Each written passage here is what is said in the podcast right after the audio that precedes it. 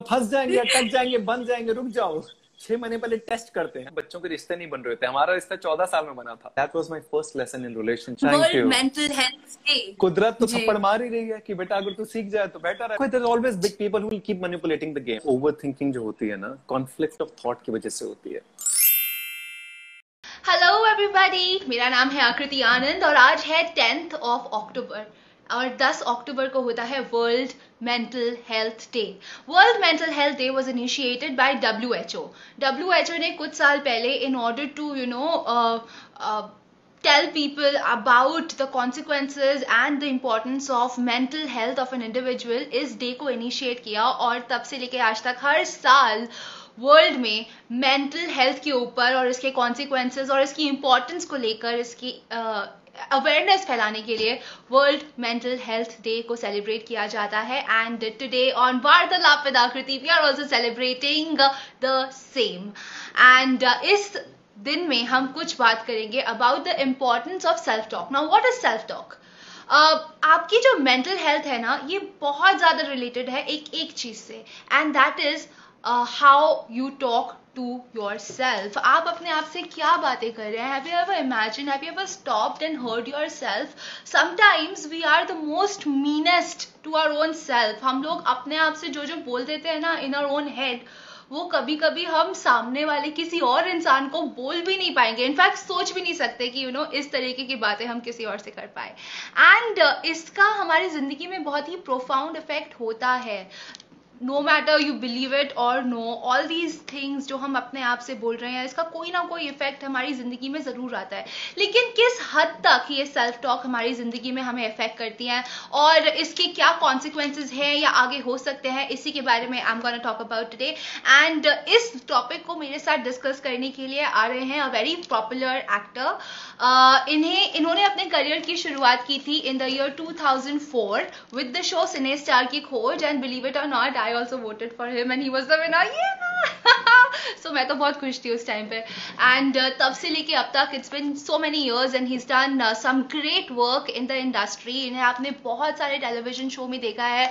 इन्हें आपने uh, Nach Baliye seven और इसके साथ साथ फियर फैक्टर सेवन में भी देखा है. He was also seen in popular shows like आपकी अंतरा ये है आशिकी uh, फिर कोई है. And at present in 2020 his show दिल जैसे धड़के धड़कने दो is also on air so without further do let me take this popular actor Himanshu Ashok Malhotra on the show and I also found him apt for this particular topic और वो इसलिए क्योंकि अगर आप उनके प्रोफ़ाइल पे जाके देखेंगे तो he's been doing and talking a lot about mental health मतलब हम अपनी ज़िंदगी में क्यों रुक जाते हैं? Why people are not successful शादी कब करनी चाहिए? क्यों करनी चाहिए? ज़िंदगी में क्या चीज़ है किस मायने में इंपॉर्टेंट है? In fact even on world mental health day he has made a fantastic video और अगर आपने नहीं देखा है तो ज़रूर जाके देखना।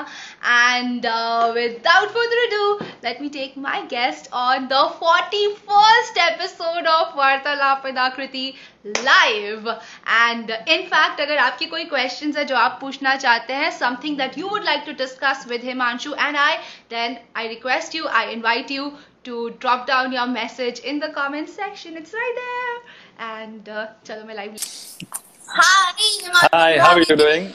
I'm great. How are you doing? Thank you for the invite. It's I'm, wonderful. I am so happy and glad that you could take out time for this session. Thank you. बहुत अच्छा लगा Very, very kind of you to invite me. It's wonderful and thank you for such a lovely introduction. I really appreciate it. हाँ in fact मैंने आपको अभी बताया नहीं लेकिन 2004 में जब आप सिने स्टार की खोज में थे ना hmm. तभी वो लास्ट एपिसोड में when it was like the decision making episode मैंने वोट किया था आपके लिए। How nice thank you that is like way long back but it's very very kind of you thank you I know suddenly मुझे अभी बात कर रहे थे ना हम लोग hmm. इससे पहले तब मुझे एकदम रिकलेक्ट हुआ कि सिनेस्टार की खोज तो वो फ़र्स्ट सीज़न था और मैंने किया था बिकॉज़ आई रिमेम्बर आप थे अभिषेक थे एंड कुछ और भी लोग थे आई थिंक दो लड़कियां yes. दो लड़के थे yes. और उसमें I wanted you to win That's okay, but it was wonderful. I had, a, I had, I think, one of the most ex- beautiful experiences of my life in the show because I think I was barely 19 or 20 at that point of time when I joined Cinestars. and the moment you enroll uh, for such a show you know there's so many things that you go through and I learned so much. I think it was a beautiful platform that Z gave us, and we enjoyed it to us to our best. And I met my wife over there, so there can't be anything more beautiful than that. Yeah, it's been 17 years with her, and we met each other in 2004. And um, so, yeah, God's been very kind since then. Yeah, and you were quite deserving also क्योंकि तब से लेके अब तक आपका career path भी ऐसे गया है I have seen you in so many shows, so many serials and movies and everywhere. I mean, आप बहुत popular हैं. Thank you. That is, I think, um, लोगों का प्यार है and um, I just I just keep I just love working. So मुझे बड़ा अच्छा लगता है कुछ ना कुछ करते रहना. I think the artist in me wants to create so many things. So I I love acting. I love producing. I love creating something. So मैं कुछ ना कुछ करता रहता हूँ and I think it's very important to keep that artist alive. And God's been very kind कि बहुत सारा काम मिला है इतने सारे टेलीविज़न शोज़ किए हैं फ़िल्में किए हैं फ़िल्में आ रही हैं कुछ बहुत सारा काम और भी है तो आई थिंक um, ऊपर वाले की दुआ है सब लोग अच्छे से प्यार करते हैं so it's wonderful wonderful to keep working I think you lucky if you keep working I I say Absolutely. And I also feel कि as an artist और उसके साथ साथ as a person also you have grown a lot. Because आपकी profile मैं study कर रही थी बिफोर दिस इंटरव्यू एंड आपकी प्रोफ़ाइल पे मैंने देखा कि आप एज एन एक्टर तो काम करते ही हैं बट उसके hmm. साथ साथ पर्सनल ग्रोथ hmm. एक इंसान की overall development of a personality उसके ऊपर भी आप बहुत सारे टॉक्स देते हैं वीडियोस बनाते हैं which is quite helpful in fact आपका आज का जो वीडियो है वो मुझे बहुत ही अच्छा लगा और मैं उसी बारे में हम बात भी कर रहे हैं on this live session on world mental health thank you वो सुबह सुबह दस बजे नहीं दस बजे नहीं एक्चुअली आठ साढ़े आठ बजे वीडियो बनाया हूँ। Actually my editor was messaging me in the morning I was training और she said sir I think we forgot that today is world mental health day and we must create something so I thought of something and I realize that certain things बड़ी ज़रूरी है मुझे लगता है खासकर इस दिन पे। Uh, जब लोग बहुत ज़्यादा अटक जाते हैं मेंटल हेल्थ इश्यूज़ के अंदर और मुझे पता है मेंटल हेल्थ इश्यूज़ क्यों होती है बिकॉज़ हम पे हम बहुत ज़्यादा इन सब चीज़ों को बाहर लाने की कोशिश करें we trying to create an awareness and I think it's extremely important for people to understand this कि छोटी छोटी चीज़ें अगर ज़िंदगी में इम्प्लीमेंट की जाए तो शायद ज़िंदगी थोड़ी बेहतर हो जाएगी। और मैं हमेशा मानता हूँ कि ज़िंदगी इतनी मुश्किल है नहीं जितनी हमने बना दी है। तो उसे थोड़ा सा सिंप्लीफाई करना बड़ा ज़रूरी है। और वो सिंप्लीफिकेशन सिर्फ़ और सिर्फ़ सेल्फ ग्रोथ और सेल्फ डेवलपमेंट से आती है। I think it's very important बिल्कुल। And specially at this time जबकि हम सभी एक अनप्रेसिडेंटेड सिचुएशन uh, से गुजर रहे हैं हम सब पेंडेमिक के बीच में हैं everybody is going through some or the other stress or difficulty in their life तो इस टाइम पे मेंटल हेल्थ की बात करना और ज़्यादा इम्पोर्टेंट हो जाता है hmm. क्योंकि not everybody knows how to take care of our mental health किसी ने सिखाया नहीं है स्कूल में। हाँ. मुझे टू प्लस टू करना सिखाया है मुझे साइंस करना सिखाया है मुझे पॉलिटिक्स सिखाया है लेकिन मुझे किसी ने मेरे खुद के बॉडी के सबसे इम्पोर्टेंट पार्ट जो कि हमारा दिमाग है उसका ध्यान रखना नहीं सिखाया है। हाँ एक्चुअली बात सही है इसलिए मैंने सुबह का मैंने कहा this is a beautiful instrument you know the point is we're not using it uh, you know using it in favor of ourselves we're using it against ourselves. क्योंकि बचपन से किसी ने सिखाया नहीं कि खुद के बारे में जानना कितना ज़रूरी है, खुद की ग्रोथ कितनी ज़रूरी है, खुद की समझ कितनी ज़रूरी है। सिर्फ़ एजुकेशन सिस्टम में सिखाया गया है कि वन प्लस वन टू होता है या टू प्लस टू फोर होता है बट इसके पीछे क्यों होता है, ये क्यों जानना बड़ा ज़रूरी है? I always say questioning is the beginning of intelligence so very very important to start you know अपने बारे में जानना बड़ा ज़रूरी कि हमें ज़िंदगी से चाहिए क्या। अक्सर मुझे लगता है लोगों को ये नहीं समझ में आता कि ज़िंदगी में चाहिए क्या। इसलिए हमारे रिश्ते भी खराब होते जा रहे हैं दिन ब दिन क्योंकि हमें ये नहीं पता कि हमें क्या चाहिए। जब हमें ये नहीं पता हमें क्या चाहिए तो हमें ये कैसे पता होगा कि हमें दूसरे से क्या चाहिए। तो फिर कंफ्यूजन हो जाती है। So I think it's very important कि क्लैरिटी के लिए खुद को जानना खुद को समझना खुद की ग्रोथ खुद की डेवलपमेंट बड़ी ज़रूरी है। So that at least you can move forward in the right direction of life right right. ये क्लैरिटी लेकिन आएगी कैसे किसी की ज़िंदगी में? सबसे पहले तो क्लैरिटी आएगी पुरानी पुरानी बातों को छोड़ के। अच्छा। बड़ी सिंपल सी बात है देखिए। हम लोगों ने ना क्योंकि कभी किसी ने बताया नहीं क्योंकि स्कूल में सिखाया नहीं कि this something called personal development this something called self growth this something called और सेल्फ ग्रोथ के अंदर बहुत सारी चीज़ें आती हैं। सबसे पहले तो ये आता है कि बहुत सारी पुरानी बातें, बहुत सारी पुरानी चीज़ें, पुराने ग्रजेस जो लाइफ में हो चुके हैं, बहुत सारी हर्ट है, बहुत सारे बैगेजेस हैं, बहुत सारे इमोशनल क्लॉटेजेस हैं, सबसे पहले तो उनको ज़िंदगी में छोड़ना पड़ता है कि जो चीज़ हो चुकी है ना, मैंने आज सुबह भी ये कहा मैंने कहा, देखिए, आप पहले ऐसे इंसान नहीं है जिसने गलती की है। आपसे पहले भी बहुत सारे लोगों ने गलती की, आपके बाद भी करते रहेंगे तो जो हो गया है, उसे वहीं के वहीं छोड़ दीजिए। उसको लेके चिपक के वो फेविकॉल का मज़बूत जोड़ होता है ना, वो चिपक जाता है।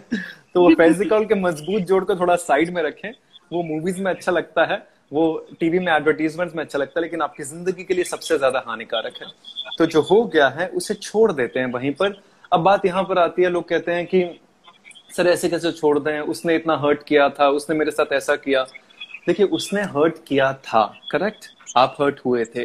लेकिन आप उस हर्ट को पकड़ के आज भी खुद को परेशान करें उसको तो याद ही नहीं, वो ज़िंदगी में शायद कहीं आगे बढ़ गया तो आपको लग रहा है आप उसे माफ़ ना करके उसको परेशान कर रहे हैं, लेकिन एक्चुअली ऐसा है नहीं। आप उसे ना माफ़ करके खुद को परेशान कर रहे हैं। तो उसको छोड़िए, आगे बढ़िए forgive forget and move forward because आपकी ज़िंदगी अटक गई है। कई साल मैं देखता हूँ, कुछ लोगों की ज़िंदगी पाँच पाँच साल पुराना इंसिडेंट दस दस साल पुराना इंसिडेंट यू नो कोई भी इंसिडेंट एक ऐसा जिसने अटका दिया है। तो वहाँ से ना वो पैटर्न्स बनने शुरू हो जाते हैं हमारे पीछे। You know life starts to form those patterns और उन पैटर्न्स को ब्रेक करने का सबसे आसान तरीका है you have to learn the lesson from that incident अक्सर हम घटना से चिपक जाते हैं, लेकिन घटना के लेसन को नहीं समझते हैं। ऊपर वाला हर घटनाएँ ज़िंदगी में देता है ताकि आप उसमें से कुछ सीख सके। मैंने इस इंसान को तेरी ज़िंदगी में दाखिल किया ताकि ये तेरे को एक सबक सिखाए और तू इस सबक को सीखे ताकि ज़िंदगी में आगे बढ़ पाए। क्योंकि ज़िंदगी में कुछ और भी बड़ा देना चाहता हूँ, लेकिन तो तैयार ही नहीं है। तू सीखना ही नहीं चाह रहा। तो बार बार गोल गोल घूम करके all those problems will start to come in new packages so if you if you if somebody can gauge it it happens in life I have seen people जो बार बार एक ही प्रॉब्लम से गुजर रहे हैं अपनी ज़िंदगी में। रिश्ते अगर खराब हो रहे हैं तो बार बार खराब हो ही जा रहे हैं, हो ही जा रहे हैं, हो ही जा रहे हैं, हो ही जा रहे हैं।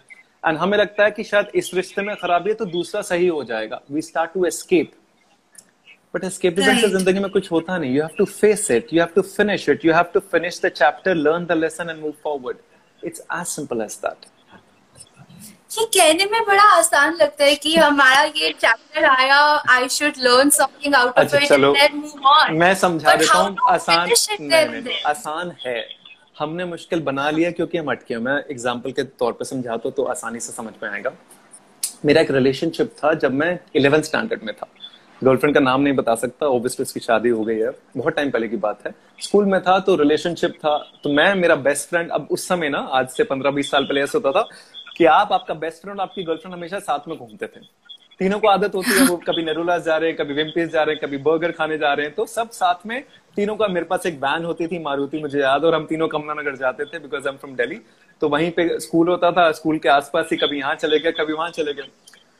तो एक बड़ा अच्छा बॉन्ड था तीनों एंजॉय कर रहे थे खुश भी थे सब चीज़ें थी।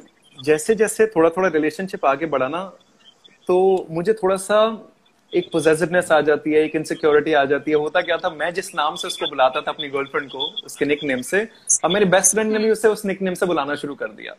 तो कहीं ना कहीं आप हाँ। थोड़ा पोजेसिव हो जाते हो आपको लगता है कि नहीं यार ये तो सही नहीं है तो ये तो मेरा हक होना चाहिए। तो कहीं ना कहीं फिर मैंने गर्लफ्रेंड को बात की बेस्ट फ्रेंड को बात की तो धीरे धीरे ना कहीं ना कहीं वो थोड़ा सा रिलेशनशिप थोड़ा सा खटास में आ गया। तो बेस्ट फ्रेंड को लगा कि यार वो बीच में आ रहा है तो वो थोड़ा साइड में हो गया गर्लफ्रेंड को भी लगा कि वो ज़्यादा बात ना करे बेस्ट फ्रेंड से। अदरवाइज़ क्या होता था थोड़ा सा झगड़ा हो जाता था दोनों आपस में बात करते थे टू सॉल्व इट आउट तो वो मेरे मेरे उस पोजेशन से या मेरी उस पोजेसिवनेस से कहीं ना कहीं रिश्ता थोड़ा थोड़ा बिखरना शुरू हो गया। और इस बात को फिर छह आठ महीने हो गए तब मुझे मेरी एक और दोस्त ने समझाया था। कि बेटा ये तू क्या कर रहा है? What are you doing because कहीं ना कहीं रिलेशनशिप खराब हो रहे हैं। This possessiveness is hurting the other person and that was my first lesson in relationship that possessiveness is not important person is important अगर वो इंसान ही चला जाएगा तो पोजेसिवनेस का मैं क्या करूँगा? क्योंकि वो पोजेसिवनेस उस इंसान के लिए है। तो ये मैंने अपने आने वाले सभी रिश्तों में अपनाया। And that is also one of the major reason my relationship you know उसके बाद मेरा अमृता से रिलेशनशिप है been seventeen years now now she has complaints कि why am I not possessive? But I have never been possessive now. Because मैंने उसको वहीं छोड़ दिया, मैंने सबक सीख लिया ज़िंदगी में कि ये दूसरे को आप केज नहीं कर सकते। कोई भी इंसान, एक लिविंग ह्यूमन बींग है उसे बाँध नहीं सकते। मैं भी नहीं चाहूँगा कि मुझे कोई बांधे। आज़ाद रहना हर इंसान को पसंद है कि ये मत करो, यहाँ मत जाओ, इससे मत बात करो, इससे क्यों बात की, इसका फ़ोन क्यों आया था? हमारे घर में मेरे इतने साल का रिश्ता है ना किसी का फ़ोन चेक किया है ना किसी ने फ़ोन उठा के देखा है कि कौन किससे बात कर रहा है कौन किससे नहीं बात कर रहा है। I'm absolutely not bothered because somewhere down the lane, the foundation of a relationship has to be trust. अगर मैं आप पे विश्वास ही नहीं कर सकता तो मेरे को कोई हक नहीं है रिश्ते में रहने का। क्योंकि रिश्ते की पहली बुनियाद विश्वास होती है। विश्वास का मतलब है मैं आपके लिए ज़िंदगी भर खड़ा रहूँगा आप मेरे लिए ज़िंदगी भर खड़े रहोगे ये कोई कॉन्ट्रैक्ट पे लिख के नहीं आता शादी ये लिख के नहीं देती। ये विश्वास एक दूसरे का एक दूसरे के प्रति होता है। कि नहीं यार मेरा एक विश्वास है दैट ज़िंदगी के हर मुश्किल समय में मैं आपके साथ खड़ा रहूँगा आप मेरे साथ खड़े रहेंगे which is also one of the seven vows so उसको इम्प्लीमेंट करने के लिए फिर मैंने वो पॉजिटिवनेस वाला चैप्टर ऐसे अपनी ज़िंदगी में अपनाया तो वो वहीं खत्म हो गया फिर। वो फिर आगे नहीं बढ़ा ज़िंदगी में। तो ऐसे ही बहुत सारे ग्रजेस होते हैं किसी का किसी किसी चीज़ के लिए किसी का किसी चीज़ के लिए है। It's very important to leave that and move forward तो आपने अपने रिलेशनशिप में फ़र्स्ट रिलेशनशिप में ये आइडेंटिफाई किया कि I am getting possessive so maybe you develop some kind of an understanding some kind of a self talk जिसे हम hmm. अभी अफॉर्मेशन भी कहते हैं कोई मेडिटेशन कहता है कोई यू नो साइकोलॉजी कहता है। ऐसी बहुत सारी अलग अलग भाषाओं में अलग अलग चीज़ें कह दी जाती है बट बेसिकली क्या है कि something clicks in your head कुछ है जो हम चेंज कर लेते हैं। लेकिन वो कुछ क्या है और कैसे चेंज करते हैं इसके बारे में आप बताएँगे देखो वो ना बेसिकली एक शिफ्ट होता है परस्पेक्टिव में। वो शिफ्ट हर इंसान की ज़िंदगी में आता है। देखिए आकृति ऐसा है ना अगर आप सही समय पे सीख गए ज़िंदगी ने जो सिखाना चाहे तब तो बढ़िया लेकिन नहीं तो कुदरत आपको मार मार के सिखा देती है। तो या तो आप कुदरत के मार खाने से पहले सीख लो और कुदरत की मार बहुत बुरी होती है ये हमेशा याद रखना। कि कुदरत जब थप्पड़ मारती है तो इंसान ज़मीन पे गिर जाता है और फिर उठना ही पड़ता है। तो इससे पहले कि कुदरत आपको मार मारे उससे बेहतर है कि आप समझदारी से थोड़ा सा सेल्फ अवेयरनेस या थोड़ी सी समझदारी से आप देखो अगर ज़िंदगी में चीज़ें गड़बड़ा रही हैं तो क्यों गड़बड़ा रही हैं? आप हर चीज़ को दूसरों पे ब्लेम नहीं कर सकते कि मेरे साथ ऐसा हुआ मेरे माँ बाप ऐसे थे मेरे घर वाले ऐसे थे मेरी गर्लफ्रेंड ऐसी थी तो मैं ऐसा हूँ।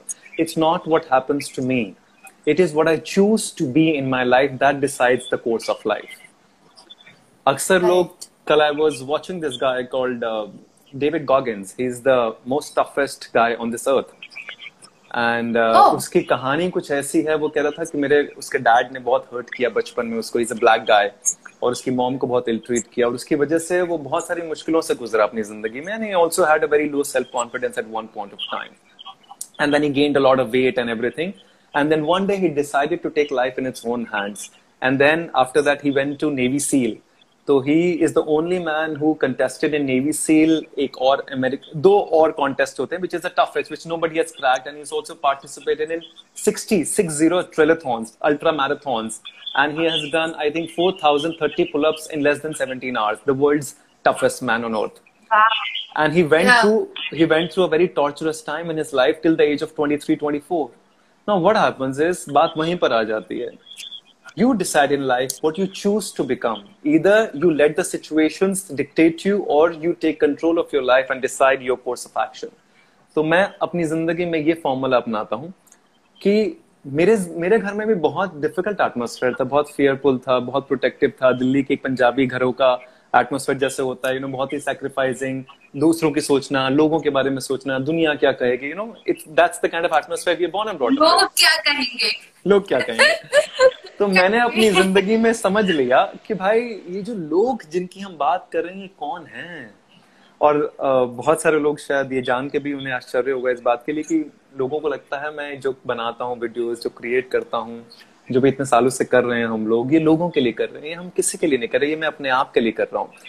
क्योंकि मैंने ज़िंदगी से कुछ सीख लिया है, कुछ समझ लिया है तो मैं अपने प्याले को खाली कर रहा हूँ बस।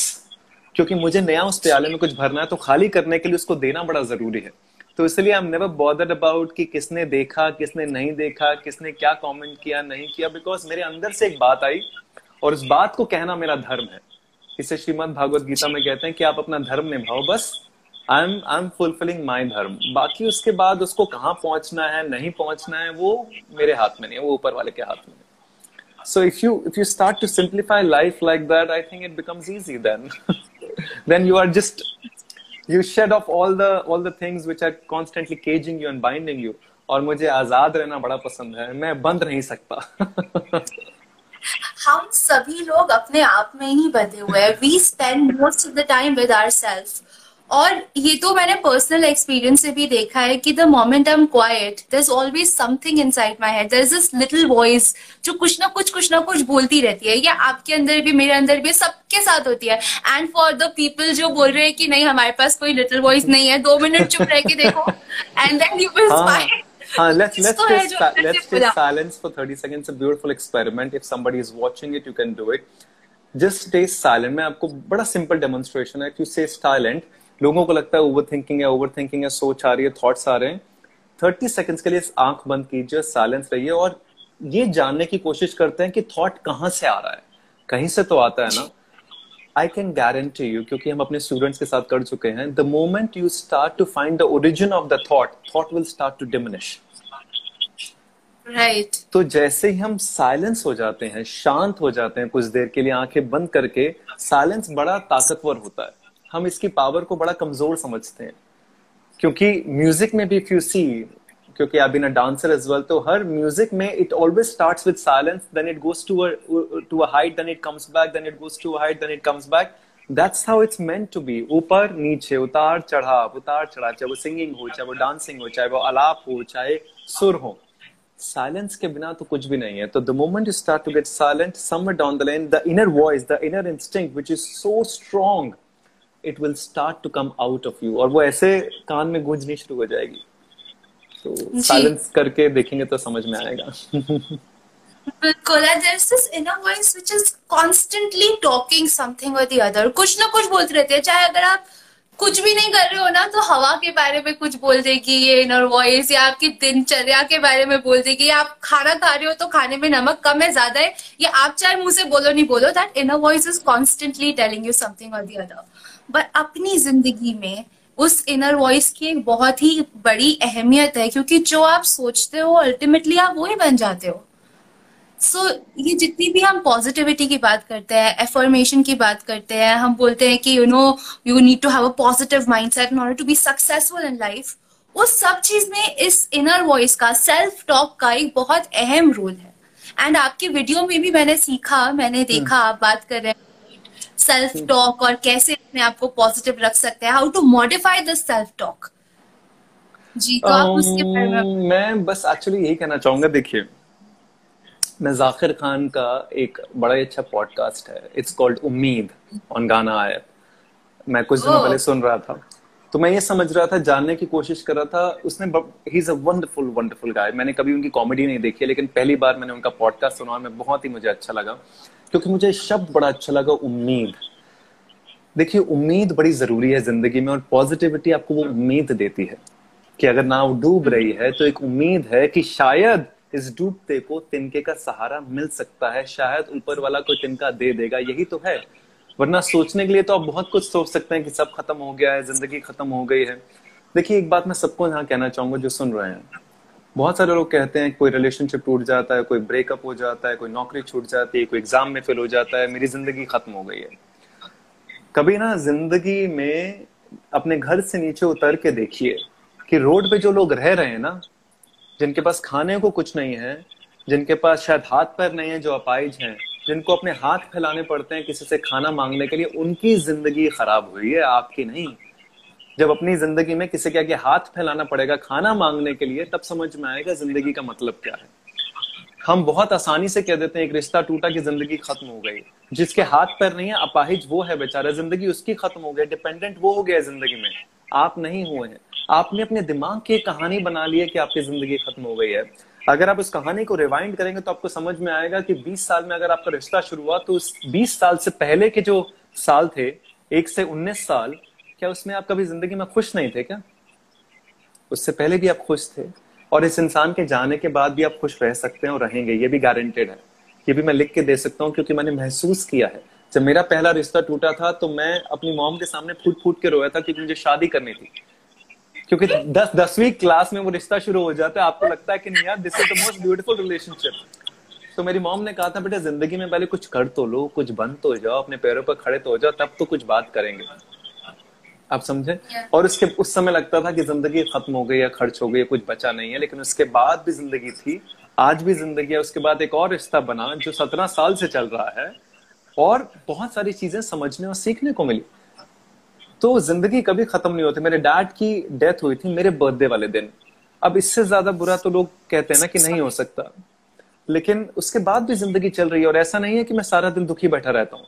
हाँ उनको मिस करता हूँ कुछ कुछ पॉइंट ऑफ़ टाइम पे बट ज़िंदगी खत्म नहीं हुई है ना। उनके कुछ ड्रीम्स हैं, कुछ ख्वाब हैं, कुछ एस्पिरेशन थे मेरे बारे में, जो मैं पूरा कर रहा हूँ एक अलग तरीके से, एक अलग दिशा में।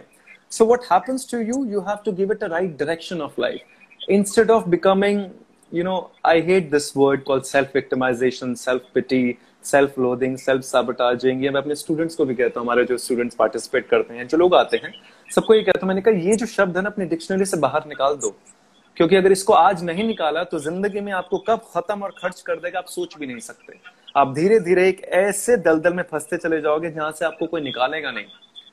क्योंकि हमारा एनवायरमेंट ऐसा नहीं है कि आपको खींच के बाहर निकाल ले। हमारा एनवायरमेंट ऐसा है कि आप दब रहे हो तो ऊपर पैर रख देते हैं लोग ताकि आप और दब जाओ।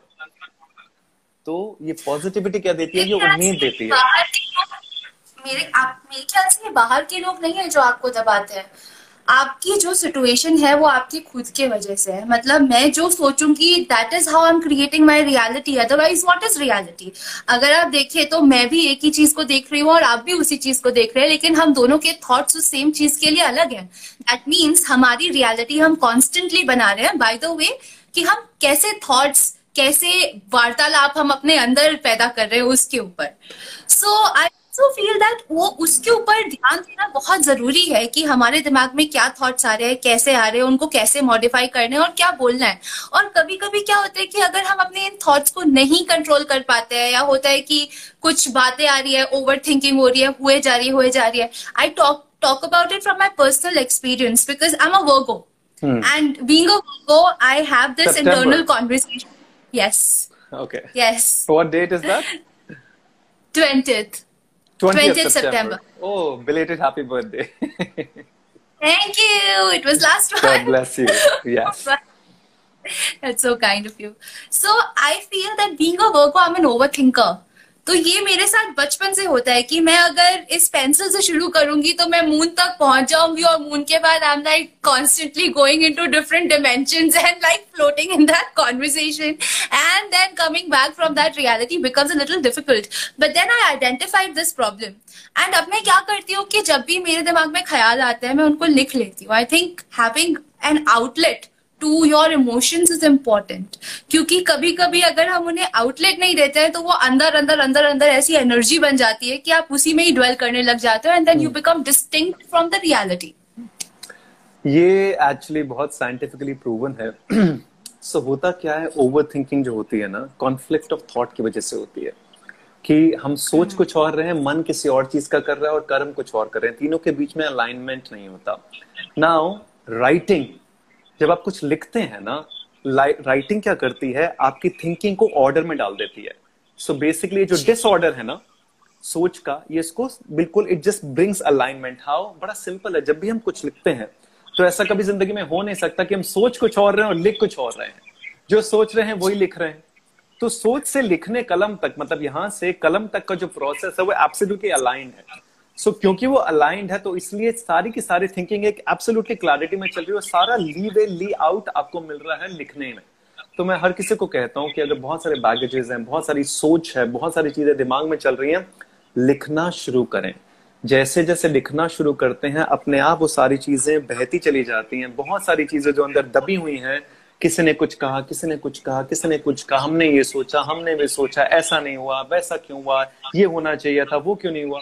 ये सारी चीज़ें अपने आप अलाइन हो जाती हैं you start putting it on a piece of paper and मैं तो ये भी कहता हूँ किसी को कि अगर जलाना है तो जला दो, फाड़ना है तो फाड़ दो, वो आपके ऊपर है। बहुत सारे लोग ये भी करते हैं। तो writing always brings thinking in order so if you want to stop this overthinking the easiest tool is to start writing whether you can write daily journal you know कुछ लोग ग्रेटिट्यूड डायरी लिखते हैं कुछ लोग reward diary लिखते हैं कुछ लोग अपने दिन के दिनचर्या लिखते हैं बट लिखना ज़रूरी है। It always because it also connects you to your creative artist which is deep inside your soul जो हर बच्चे में होता है। तो वो क्रिएटिविटी से भी आपको कनेक्ट करता है it also brings peace any kind of creative form always brings peace to your mind मतलब जब आप डांस करते हैं तो पीसफुल हो जाते हैं। जब आप सिंगिंग करते हैं तो आप पीसफुल हो जाते हैं। जब आप लिखते हैं तो पीसफुल हो जाते हैं।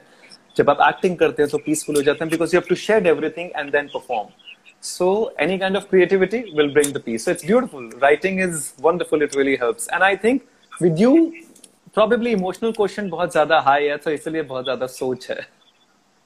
Really? I I I personally believe that I'm not a very emotional person. या हो. सकता है कि मैं दिखाती नहीं हूँ कि मैं emotional हूँ. It's all just inside.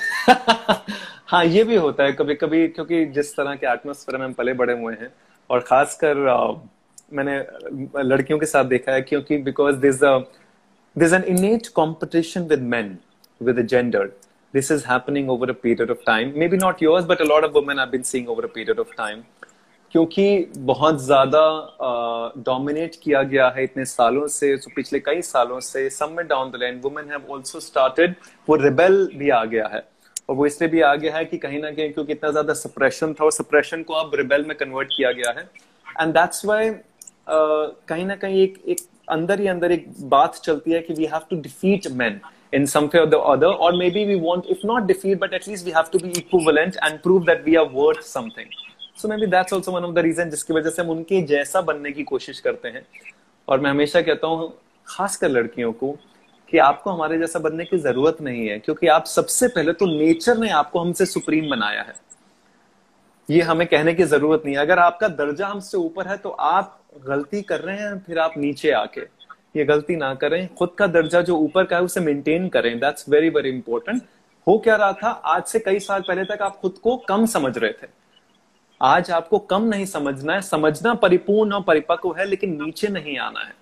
खुद का दर्जा ऊपर रखो, क्योंकि कुदरत ने आपका दर्जा हमेशा से ऊपर बनाया, क्योंकि बहुत सारी चीज़ें जो आप कर सकते हैं, वो मैन नहीं कर सकते। आपने बहुत ही अच्छी टॉपिक छेड़ी है, Himanshu. At present if I see girls like me जो हम मेट्रोपॉलिटन लड़कियाँ हैं, जो मिडिल क्लास फैमिली से आते हैं बट स्टिल यू नो हमसे इतनी बड़ी एक्सपेक्टेशंस होती हैं। हम एक तरफ़ से हमें बोला जाता है कि you know you need to keep your traditions दूसरी तरफ़ हमें बोला जाता है no you need to work you need to be you know out there and compete with the world so एक इंटरनल कॉन्फ्लिक्ट स्पेशली आज की यंग गर्ल्स में बहुत ज़्यादा है क्योंकि हम समझ ही नहीं पा रहे कि हम इस तरफ़ है कि हम उस तरफ़ हैं। हम दोनों चीज़ों को करते करते ये ये सिर्फ़ लड़कियों के साथ ही नहीं है लड़कों के साथ भी है। आई मीन लड़कों एक तरफ़ हम बोलते हैं कि no you need to be the breadwinner of the family लड़के मर्द को दर्द नहीं होता लड़के स्ट्रांग है वो कभी रोते नहीं है। बट वो भी तो इंसान है उनमें भी तो इमोशंस है। बहुत सही अगर बात वो आउटलेट नहीं देंगे तो हाँ, फिर वो हाँ। अंदर अंदर हाँ ये बहुत अच्छी बात है क्योंकि देखो क्या होता है ना ये ये एवोल्यूशन का खेल है। हर 20 30 40 सालों के बाद एवोल्यूशन होता ही होता है। अभी एवोल्यूशन पिछले 10 सालों में बहुत फास्ट हो गया क्योंकि इंटरनेट आ गया किसी ने सोचा नहीं था। जो एवोल्यूशन 20 30 सालों में होता था वो पिछले 8 10 सालों में ज़्यादा होना शुरू हो गया।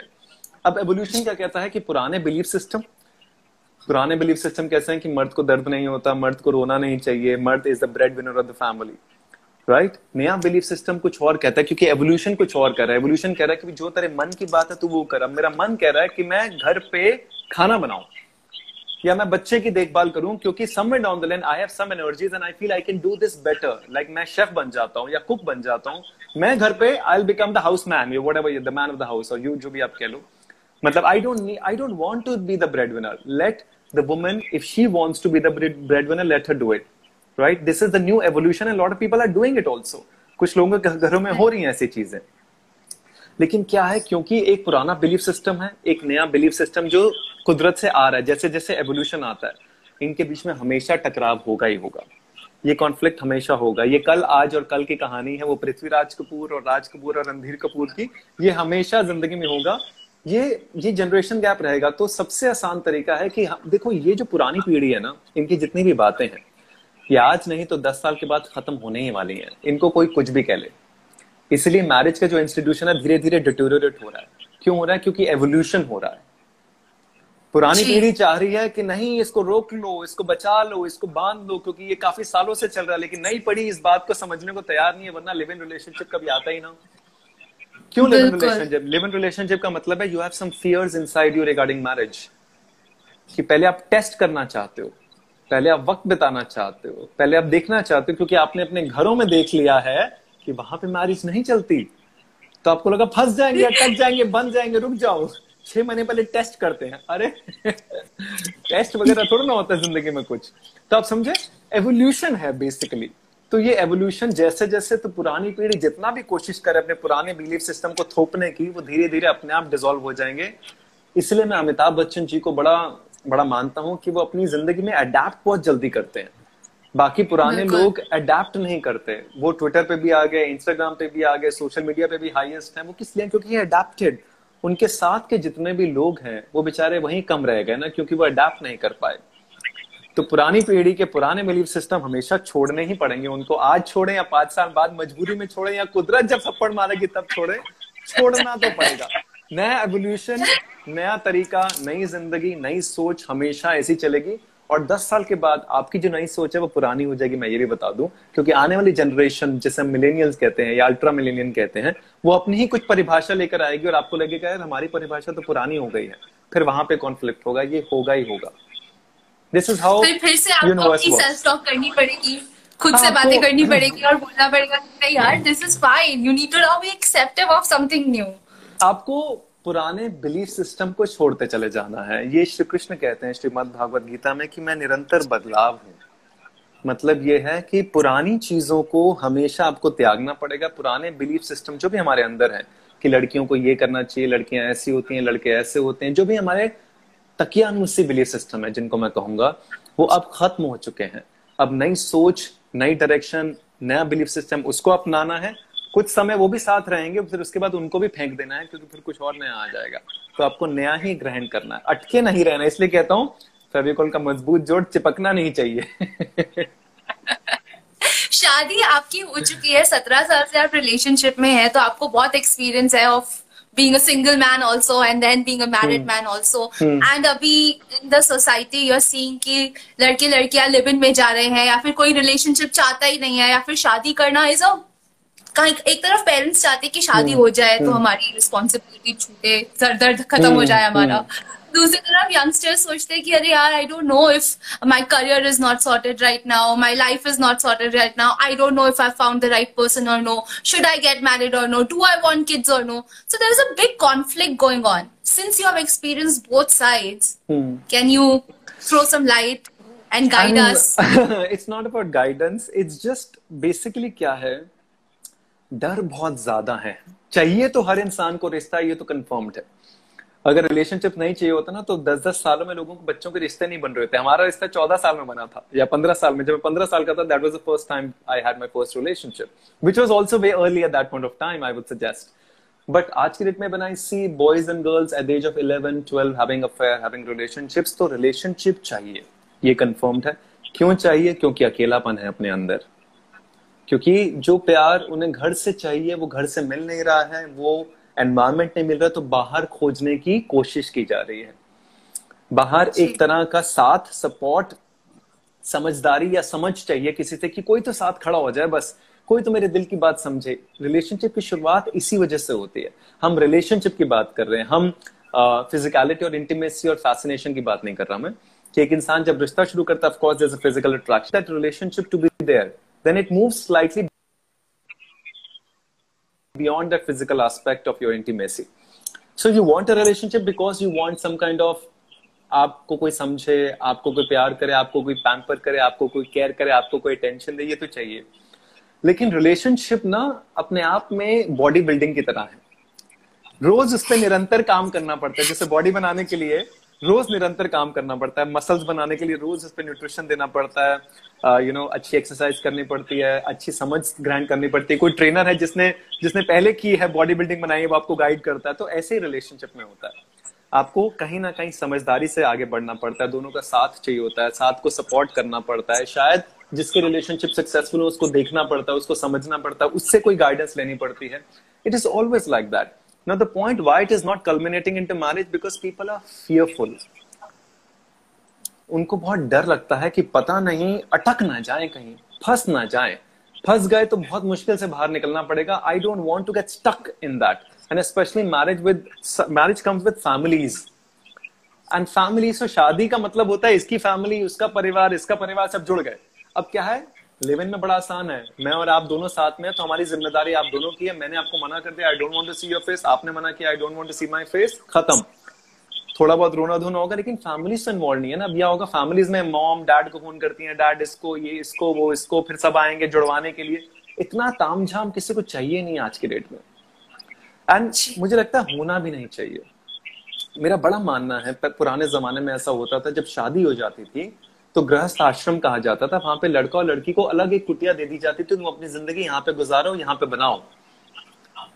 ताकि अब ज़िंदगी में आप इंडिपेंडेंट हो गए इमोशनली भी फिजिकली भी now you have to make your own life आपकी प्रॉब्लम्स आपकी हैं, हम में से कोई दखल अंदाजी नहीं करेगा। So that the people can grow together अब क्या है, जैसे ही हमारे यहाँ शादी का कॉन्सेप्ट है, सब साथ में आ जाते हैं, चौबीस के चौबीस। चौबीस के चौबीस लोगों की ज़रूरत नहीं है, उनको एक अलग घर दे दो।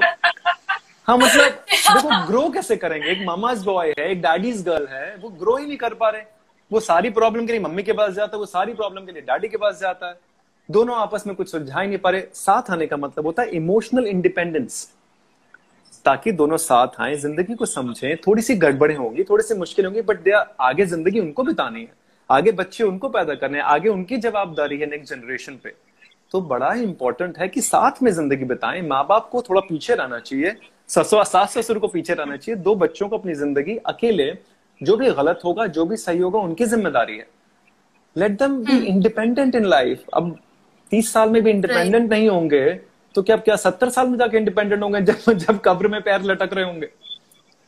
आप समझ हमारी इंडियन सोसाइटी की यही तो एक फन पार्ट है कि कभी चाहते ही नहीं है कि बच्चे बड़े हो। चाहे आपका बच्चा तीस साल का है चालीस का है या पचास का है। मम्मी के लिए वो बच्चा सॉरी टू इंटरप्ट यू ये फन पार्ट नहीं है। ये बच्चे की ग्रोथ रोक देता है। ये हमें लगता है कि ये हमें प्रोटेक्टेड एनवायरनमेंट बड़ा हमारे लिए जवाब बड़ा अच्छा है लेकिन मैं अपने एक्सपीरियंस और जितना मैंने ज़िंदगी को समझा है अगर मैं 18 या 19 साल में बॉम्बे नहीं आता तो मैं आज यहाँ पे जो बात कर रहा हूँ नहीं कर पाता क्योंकि फिर मैं एक छोटे से दायरे में एक छोटे से बिज़नेस में एक छोटे से गली कूचे के अंदर दब के रह जाता और मेरी ज़िंदगी और सोच वहीं रह जाती जो आज मैं बहुत सारे अपने दोस्तों की सोच देखता हूँ जो दिल्ली में सिर्फ़ बिज़नेस ही कर रहे हैं। क्योंकि सोच फिर इतनी सी है क्योंकि आपने ज़िंदगी को देखा ही नहीं। Yeah. आपने ज़िंदगी से वाकिफ ही नहीं किया खुद को तो ज़िंदगी इतनी बढ़िया इतना विशाल समुद्र है आप कहाँ छोटे से कुएँ के मेंढक बन के बैठे हुए हो? और जितना माँ बाप प्रोटेक्ट करने की कोशिश करते हैं they don't understand they're harming the child more than you know putting them in their growth क्योंकि आपने बच्चे की ग्रोथ ही रोक दी। वो आगे बढ़ना चाहता है वो पंख फैलाना चाहता है वो उड़ना चाहता है। आप कह रहे हैं कि नहीं बेटा कुछ मत कर बाहर धूप है बाहर पानी है भारी है बच्चा जा ही नहीं रहा। और फिर तीस चालीस साल के बाद जब शादी हो जाती बच्चे हो जाते वो फिर भी माम क्योंकि उसको तो आदत पड़ गई तीस साल से। हर चीज़ मम्मी बताएँगी हर चीज़ पापा बताएँगे। बीवी कहती है कि बेटा अब तो बड़े हो गए हो कब तक मम्मी के सहारे बैठे रहोगे? फिर वाइफ आ जाती है हाइपोथेटिकली तो वाइफ की अलग सोच। तो मम्मी की अलग सोच इन दोनों की सोच में बच्चा भी पिस जाता है। हाँ वो एक कॉन्फ्लिक्ट हो जाता है फैमिली में जिसको रिजोल्व करना बहुत मुश्किल हो जाता है and then things escalate and people go to divorce and stuff like that and I think यही हमारे एक सोसाइटी का इशू बन गया है प्रॉब्लम बन गया है आजकल। इसको सिंप्लीफाई करने का बेस्ट तरीका ये है कि हम लोग ना फाइनेंशियली इंडिपेंडेंट हो गए हैं लेकिन इमोशनली इंडिपेंडेंट होना सीखा नहीं है अभी। अपने रिश्तों में खुद को इमोशनली इंडिपेंडेंट रखें। देखिए, किसी से प्यार करना अच्छी बात है। पहले खुद से प्यार करना सीखिए और समझिए, तब आप किसी दूसरे से प्यार करने का हक रख पाएँगे। हम प्यार को ना ज़रूरत की तरह समझ रहे हैं कि यार तू मेरी ज़रूरत पूरी कर, मैं तेरी ज़रूरत पूरी करूँ। It's called extraction of happiness extract नहीं करना है एक्सप्रेस करना है। मतलब अगर ये प्याला है, ठीक है, अब इस आधे भरे हुए प्याले में से मैं भी प्यार खींच रहा हूँ, आप भी खींच रहे हो। कब तक खींचेंगे? इससे बेहतर ये इस प्याले को अपने प्यार से अपने अंदर के प्यार से खुद या अपनी हैप्पीनेस से इतना भर लेते हैं कि इस प्याले में से पानी अपने आप बहता चला जाए। जब इसको ये बहुत ज़्यादा भर जाएगा तो अपने आप बहना शुरू हो जाएगा। तो आप भी भरे हुए हैं और दूसरों को भी फ़ायदा हो रहा है। It's called expression of happiness you are expressing your love you expressing your happiness instead of extracting it for somebody so खुद से प्यार yes. करें। खुद को पहले खुश रखना तो सीखें तब दूसरों को रख पाएँगे। I totally agree with you जब तक आप खुद से प्यार नहीं कर सकते, तब तक आप कैसे एक्सपेक्ट भी करते हो कि कोई और आपसे प्यार करेगा?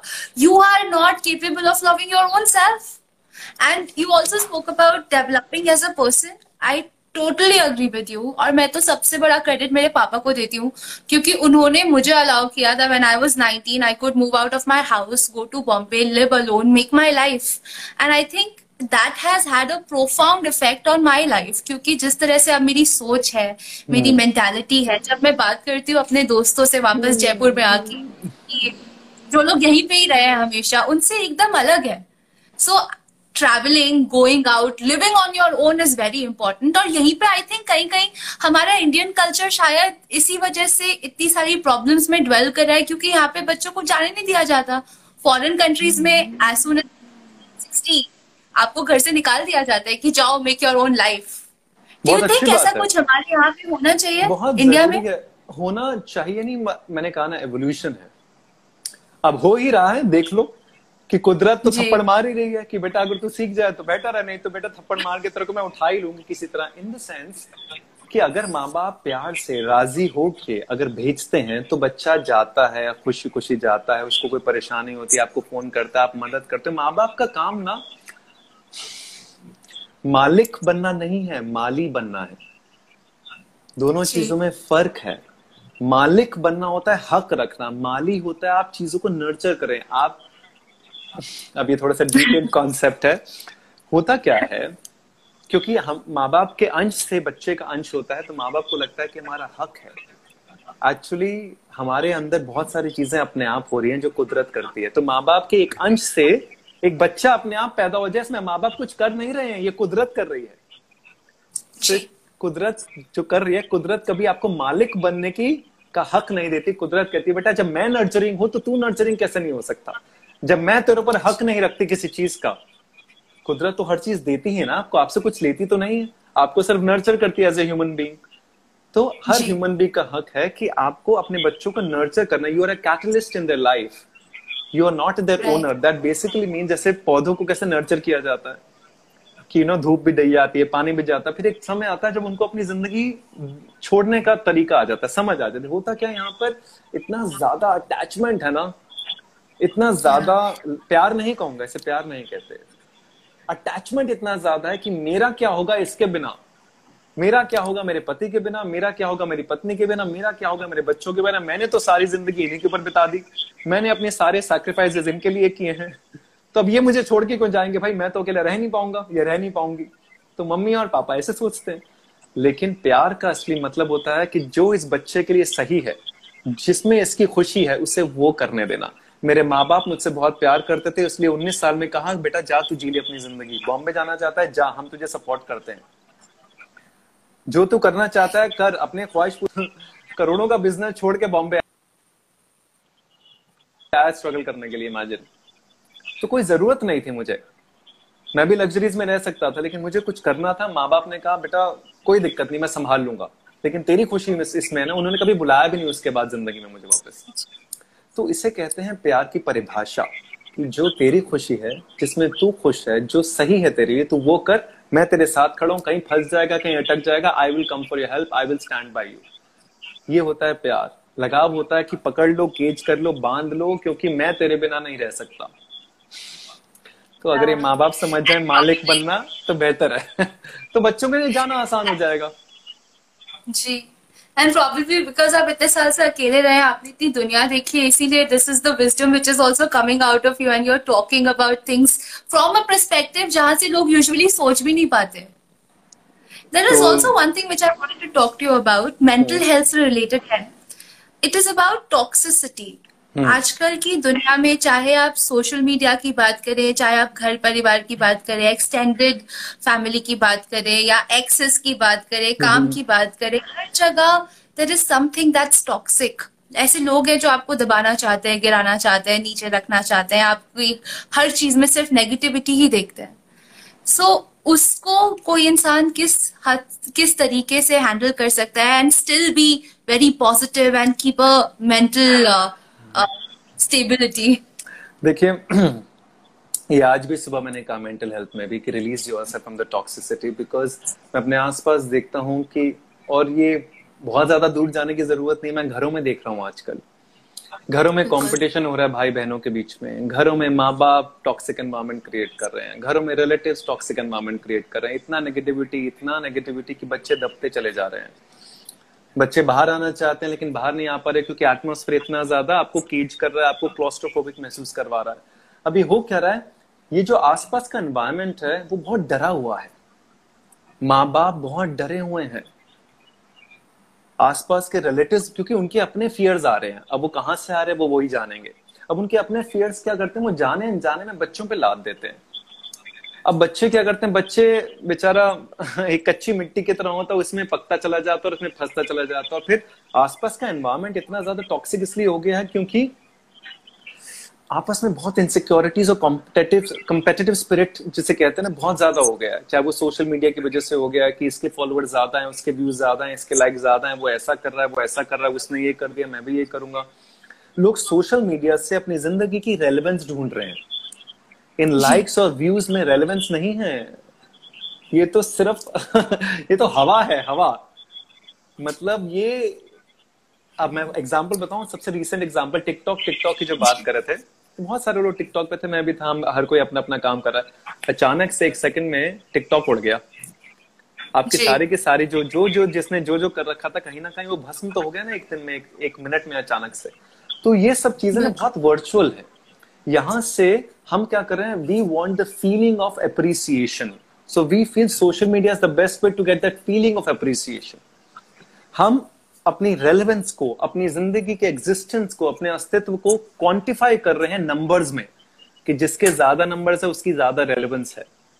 और ये गेम खेला जा रहा है ये गेम खेला हाँ. जा रहा है बिगर कॉर्पोरेशन के थ्रू देखो there always big people who will keep manipulating the game because they want you to get stuck आज on social media you are not the consumer of social media you are the product of social media आपको बेचा जाता है if you understand आपके through advertisements आते हैं आपकी attention की वैल्यू है। इसलिए आपको 24 घंटे कुछ ना कुछ चाहे वो फिल्टर्स हैं चाहे वो वीडियोस हैं आपको अट्रैक्ट किया जाता है कि आप छोड़े ना इस फ़ोन को। लेकिन जिस दिन आपने रेलेवेंस छोड़ दी जिस दिन आपने ये सारा का सारा चक्र भी समझ लिया या आपने समझ लिया कि ये बबल है ये कभी भी भस्म हो जाएगा अचानक से आपको समझ में आ जाएगा कि रेलेवेंस यहाँ से नहीं मिलती। नीचे उतर के किसी गरीब के हाथ में एक चॉकलेट थमा दोगे ना जितनी खुशी उसमें मिलेगी ना उतनी दस हज़ार लाइक्स में नहीं मिलेगी। क्योंकि वो फीलिंग नेचर ने दी है कि बेटा जब आप किसी की मदद करते हो तो पहले आपको अच्छा महसूस होता अपने बारे में फिर उसको भीख मिलती है। तभी तो दुनिया कायम रहेगी कि हम किसी के लिए अच्छा करेंगे कोई हमारे लिए अच्छा करेगा तभी तो दुनिया ब्रह्मांड सृष्टि चलेगी कैसे? सब साथ में ही चलती है ना अकेले थोड़ा ना चलती है। तो इस फीलिंग नेचर ने डाली है। रेलेवेंस ढूंढनी है तो सर्विस से ढूंढो। रेलेवेंस ये क्वांटिफिकेशन ऑफ़ नंबर से नहीं है ये तो ये तो आज है कल नहीं है पता थोड़ा ना आज इंस्टाग्राम है कल टिकटॉक आएगा परसों कुछ और आएगा तरसों कुछ और आएगा। तो use it as a platform to portray your talent and move forward simple and just to extend what you just said with a real life example ऐसा मेरे साथ भी हुआ है। बॉम्बे में मैं मेरे घर से जिम जा रही थी सुबह सुबह। Hmm. मैंने रस्ते से दो केले खरीदे because you know I I eat a banana in the morning before I work out and उस छोटे से डिस्टेंस में एक बुढ़े से अंकल रास्ते में अचानक मेरे सामने आ गए and he started asking me for money now it is my personal believe कि मैं किसी को पैसे नहीं देती कोई भी रोड पे होता है बिकॉज़ इट्स लाइक कि वो खुद काम नहीं कर रहे हैं तो उनको मैं पैसे दे के और लाचार नहीं बनाना चाहती. Instant I would rather give work और give them food to eat तो मैंने मेरे बैग से वो केले निकाले और उनको दे दिए. And the kind of happiness he had on his face मुझे अभी भी वो वो सीन ना ऐसे क्लियर दिखता है मेरी आँखों के सामने कि वो अंकल इतने खुश थे। हम्म। सिर्फ़ वो दो घंटे देख के इतनी खुशी आज तक शायद किसी और इंसान में किसी जीव में मैंने देखी नहीं जो उनके फेस पे मैंने देखी। So that kind of made my day and I feel जो आपको मज़ा ग्रेटिट्यूड में आता है जो आप किसी को देने में आप जो मज़ा और जो खुशी और जो सेटिस्फैक्शन महसूस कर सकते हैं वो आपको किसी और चीज़ में कोई भी एम्पायर रिक्वायर करके नहीं होगी। वो कुदरत ने आपके अंदर डाला है। वो एक बहुत ही प्यारी सी फीलिंग है। इसीलिए लोग अपनी ज़िंदगी में इतना आगे बढ़ने के बाद I see Bill Gates I was watching something called Bill and inside Bill's mind on Netflix and इतना सब कुछ अचीव करने के बाद पिछले कई सालों से Bill and Melinda Gates Foundation में वो इतना कुछ कर रहे हैं। क्यों कर रहे हैं? क्या ज़रूरत है करने की? Because the feeling of fulfilment you only get by service जब आप अपनी ज़िंदगी का कोई मकसद ऐसा बनाते हैं कुछ डिवोट करते हैं कुछ डेडिकेट करते हैं मैं नहीं कह रहा कि ज़िंदगी में करोड़ों रुपए दान करने की ज़रूरत है वो आपके ऊपर है हर किसी की अपनी अपनी इच्छा होती है। Bringing a smile to somebody's face watching you know talking to your watchman talking to your driver उनको इज़्ज़त देना खुद इज़्ज़त रखना किसी के चेहरे पर प्यारी सी मुस्कुराहट तो आप लास्ट किसी को स्माइल ही कर दो तो ही ऊपर वाला कहता है बेटा मैं तो कभी था ही नहीं तूने अपने दिमाग में बना लिया मैं हमेशा हम ही था। सृष्टि ब्रह्मांड सब लोगों से बनी है सबके सब यहीं पर है। तू अकेला नहीं है जो अपने आप को बहुत ज़्यादा अहमियत दे रहा है। तेरी औकात नहीं है। एक सेकंड में मैं जरा सा साइक्लोन दूँगा जरा सा कोरोना दूँगा सब भस्म हो जाएगा।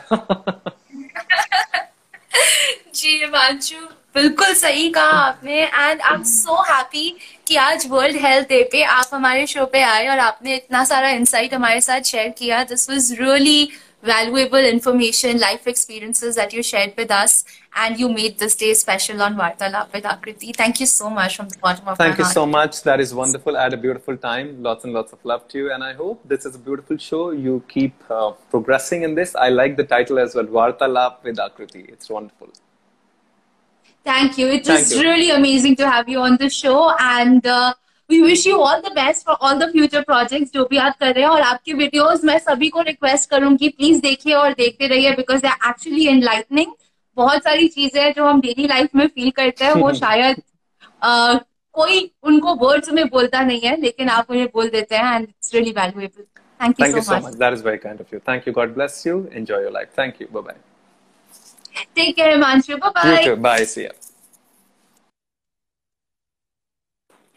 so guys that was the amazing Himanshu Ashok Malhotra on the show जिन्होंने बहुत ही कम शब्दों में लेकिन इतने बड़े बड़े आइडियाज़ हमें बताए which I am sure is gonna be helpful for lot lot many people I definitely found it helpful क्योंकि मुझे ऐसा लगा कि बहुत सारे क्वेश्चन जो शायद मेरे अंदर थे उन, उनका एक तरीके से आंसर मिल गया. And that is the power of self talk well this is what we did today on वार्तालाप with आकृति हर हफ्ते मैं नए नए एपिसोड और नए नए टॉपिक लेके आती हूँ कल मैं बात करने वाली हूँ about online dating in India so if you are you are an eligible single and you want to you know probably date someone and want to know the perspective of the present day girls on online dating, then do join us tomorrow at 4.30, same time, same place on Vartalap with Akriti.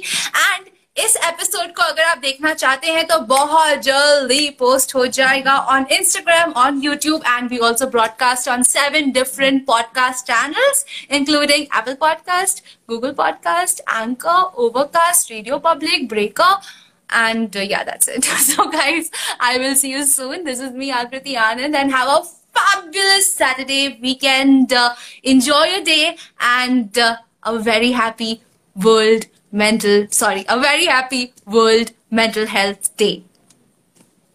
Namaskar